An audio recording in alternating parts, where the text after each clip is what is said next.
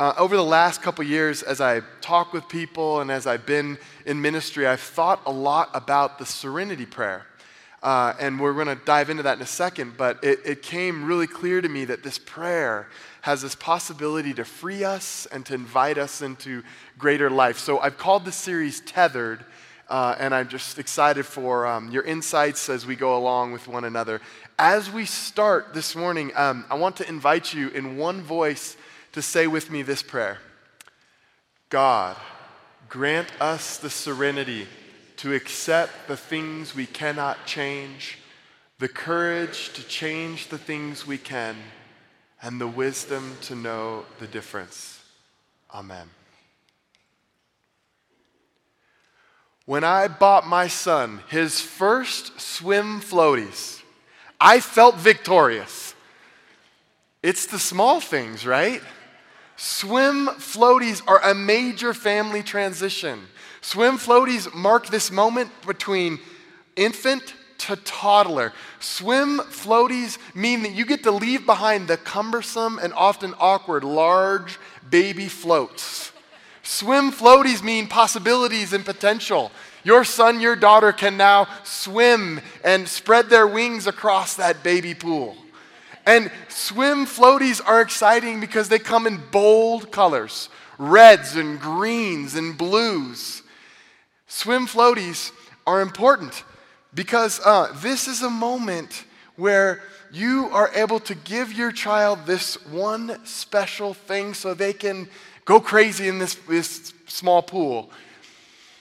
And so, as I bought him this swim floaty, his was yellow and it had this little front part in front of it with a smiley face, and he called it his Nemo.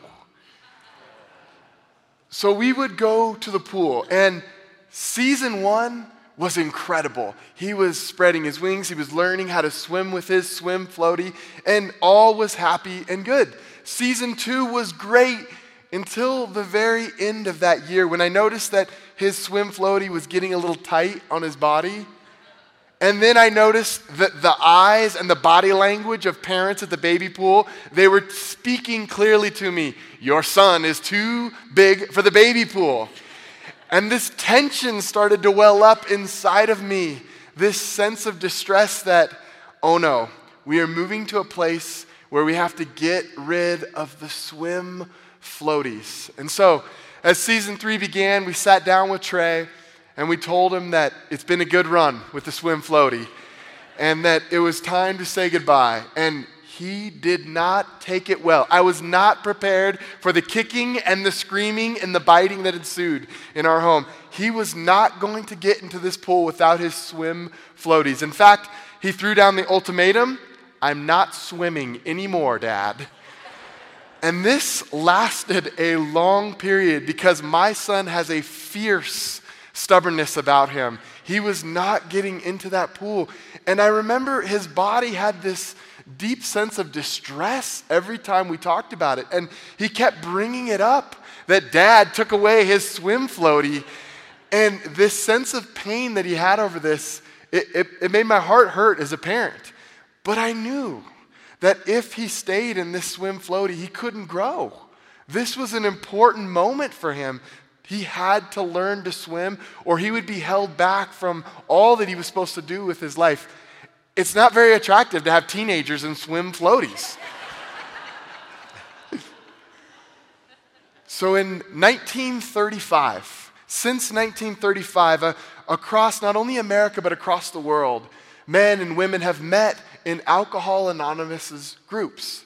They've met in small buildings, they've met in large buildings, they've met outside and they meet to challenge one another. They meet to hear one another's distress and pain, but they also meet to find hope and healing. They um, commit themselves to a 12 step program, they, they're assigned a sponsor. And this is the context where they seek to get sober or to remain in their sobriety. And this group, this Alcoholics Anonymous, now has many other chapters, Narcotics Anonymous.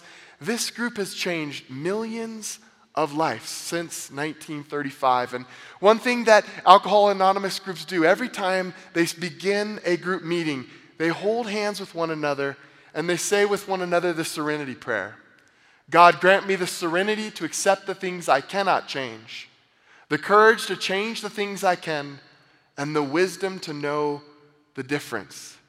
With this simple but profound prayer, they begin their time of sharing and caring for one another. And it's fascinating, right? This prayer is originally writ- written by Reinhold Niebuhr, the American theologian, and it's just been popularized by Alcoholics Anonymous. And this incredibly deep and rich prayer has this power over our lives to free us, to help us to enter into deeper life, to cut away everything that has tethered us. And so, I want us to slow down in these next three weeks, and I'm, I'm fascinated by its three part structure. That it invites us to accept the things I cannot change, and then to have courage to change the things I can, and then to have wisdom to know the difference. So we'll take accepting the things we can't change this week. We'll talk about courage the following week, and then wisdom in our last time together in our Tethered series. What does it mean when it asks us, it challenges us to accept the things I cannot change? So, my son, it's taken me a while to think about how important this moment of his orange swim floaty was for him. And as, as Stacy and I have talked about it and thought about it, this swim floaty, he was, it, you would have thought we took, away, we took away chocolate chip cookies or oxygen from him. This thing was so important. And it took me a while to understand that this swim floaty was protecting him from one of his greatest fears water. This provided this stability in the water that he didn't have without it.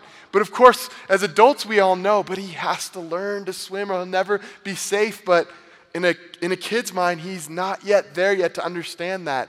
And so it made me think about his fear and how, even at a young age, he used this orange floaty to um, protect him for what he couldn't control.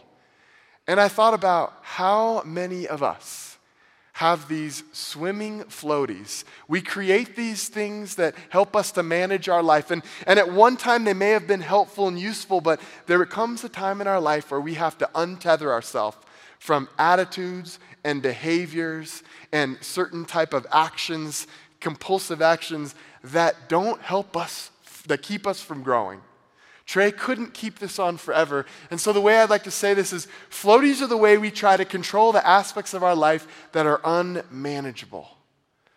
Haven't we all had our orange floaties on at one time? These things, because human life, if it's anything, it's uncontrollable. There are so many things we can't change.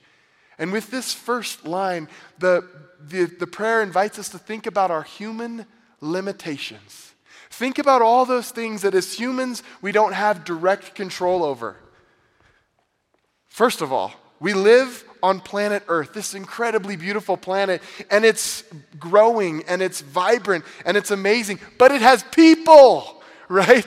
The first thing that we have no control over is people is humanity. We get tired and angry and rude. Sometimes we can be self deluded. And at our very worst, we become violent and hateful and hold on to long standing grudges. We, as human beings, cannot control other human beings. We have a hard enough controlling, uh, time controlling ourselves. The other thing we can't control is economic collapses recessions and depressions and layoffs and takeovers and furloughs. These are things we can't easily change as individuals. And then there's natural disasters hurricanes, tornadoes, earthquakes, tsunamis, fires, and floods. We are finite as human beings, we are limited in our scope. And the other thing we cannot control is God as, as best we try with our creeds and our rituals and our um, traditions and our beliefs, we cannot contain or control God. This is not our job as human beings. And we cannot control our past choices, our debt, our careers, our relationships that may have gone bad or good. And we can't control our genetics. Each one of us has differently shaped bodies that give us limitations and strengths. We can't control, um, we can't change our family histories, where we were born into privilege or disprivilege, where we were loved or not loved, our race, our class, our gender. We were born into a family. We can't change that. We can't change physics, matter, and energy, and motion, and gravity at work all the time. And we can't change the natural processes of life age and growth and decline and disease. You remember Walt Disney freezing himself and with the hopes that one day he could be brought back to life? We try, but we can't change certain things. And have you ever been to the DMV? We cannot change bureaucracy. and we can't change elitism, those people in powerful positions that make decisions for us. It is a sobering reality for us to recognize. And this first part of the serenity prayer invites us to think about our human limitations and about this finitude of this great planet we live on and how we live and we breathe, and that's a huge gift, but we are only human. And so, um, what does that phrase, accept the things that we can't change, accept this finitude, this limitation. What does that mean? And in this context, this acceptance is about release, it's about letting go, it's about loosening your grip. I finally realized uh, a couple years ago that I was not in control over the pilot of my plane. I used to get anxious and worried, and I didn't like being um, all cooped up in that tin can. And then it, it, it came to me I cannot control what happens in this plane, and I have to trust the pilot to pilot this plane. So, accepting things we can't control is about releasing and letting go, loosening that grip. But what it is not about is forgetting, and it's not about denial, and it's not about weakness. Acceptance is an incredible spiritual strength. When we accept the things in this world that we can't change, we are trusting that things are not just going on above the surface, but there is a power at work underground in our life. There is a spiritual vitality that is bursting forth everywhere. So the prayer challenges us to accept the things we cannot change. And I thought again about my son and this orange floaty that he so loved. And I thought about each one of us and our own floaties. And I wondered why it is so hard for us as humans to, to control, why it's so hard for us to release and to let go of those things we have no control over. And why it was just so hard, not only for Trey, but hard for me to let go of these things. And I think it's because when we create these, um, these mechanisms or the, these ways of handling these things we can't manage, these things that are uncontrollable, we start to grow an identity. This Trey started to have the identity. He was the kid in the pool with the orange Nemo floaty. And we grow an identity with our decisions and in the way we're trying to manage. And then when we're faced with the uncontrollable, when we're faced with what we can't control, it's hard to give up those identities, those rooted patterns and practices and ways we have behaved for years and years and years. In 1993, Michael Jordan, Michael Jordan's father, was at a truck rest stop where he was tragically robbed and murdered by two teenagers. And at this moment, Michael Jordan had just won three NBA championships. His celebrity is rising, and he retires from the NBA. His grief over the loss of his dad, this unimaginable, tragic thing that happened, was so great that he left this identity, this God given ability he had to play basketball. And then he does something that no one saw coming. He signs a Major League Baseball contract in Chicago. And for two years, he's trying to play baseball. But remember, he's terrible at baseball. I finally said it. He was terrible. And remember, he had a gift. He had something that he could do that nobody else could do. So it takes us time to let go, to release. He carried the weight of um, shame and of guilt over his dad's death, believing that in some way he played a part in it because of his celebrity.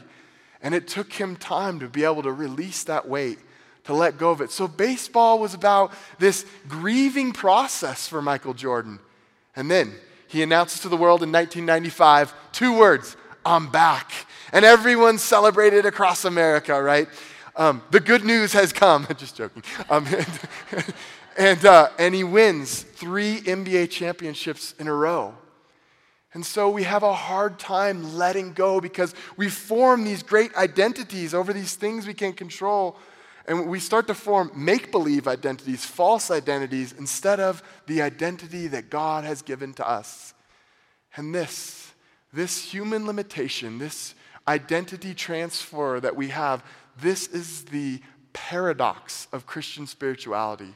It's only when we are able to admit our limitations, our weaknesses, our complete vulnerability in the midst of this vast universe that we're able to find power and strength and love.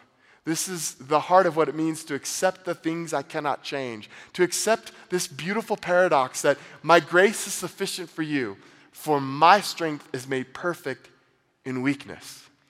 We live in a culture that doesn't like to talk about weakness and vulnerability. In fact, these are hard to talk about.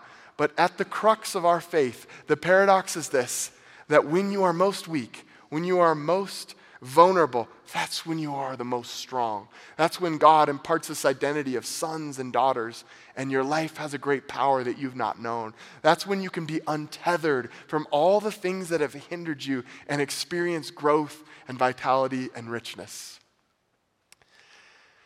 I finally talked my son into taking swim lessons, but it was a battle, let me tell you. It was kicking and screaming and biting just to get him into the car. It, this was like, this has been the parental battle of Stacy and I's life. And so, uh, swim lessons began, and I'm not gonna lie, I, I, was like in daddy, get it done, get him in the car, and get him in lessons mode.